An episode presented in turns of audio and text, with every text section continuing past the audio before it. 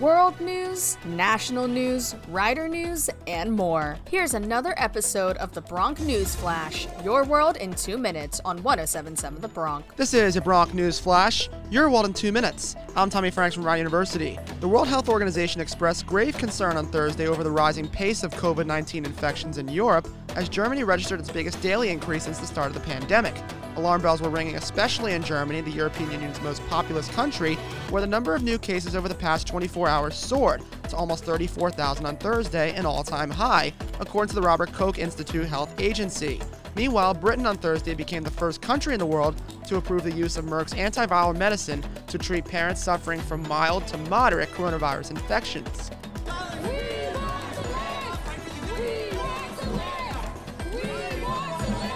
That was the scene in Washington as Senator Joe Manchin was loudly confronted by numerous Sunrise Movement climate change activists on Thursday morning. They greeted the West Virginia senator outside of his houseboat and followed him to his Maserati. The activists were protesting his opposition to large portions of President Joe Biden's Build Back Better agenda, including measures related to climate change. A 19 year old who had a senior year disrupted by COVID 19 related shutdowns defeated an incumbent candidate for school board in New Jersey's election on Tuesday.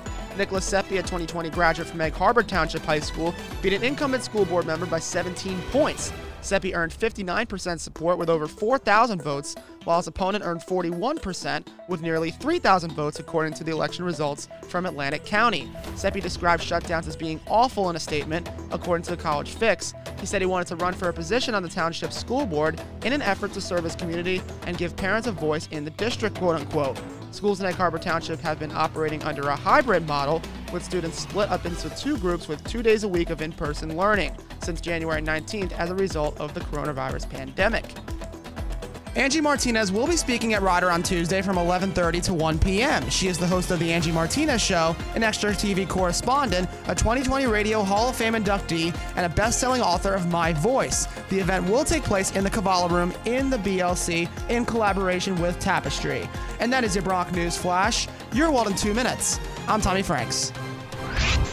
Thanks for tuning in to the Bronc News Flash, your world in two minutes. Missed an episode? Just head to 1077thebronc.com slash Bronc News Flash. We'll see you next time, only on 1077 The Bronc.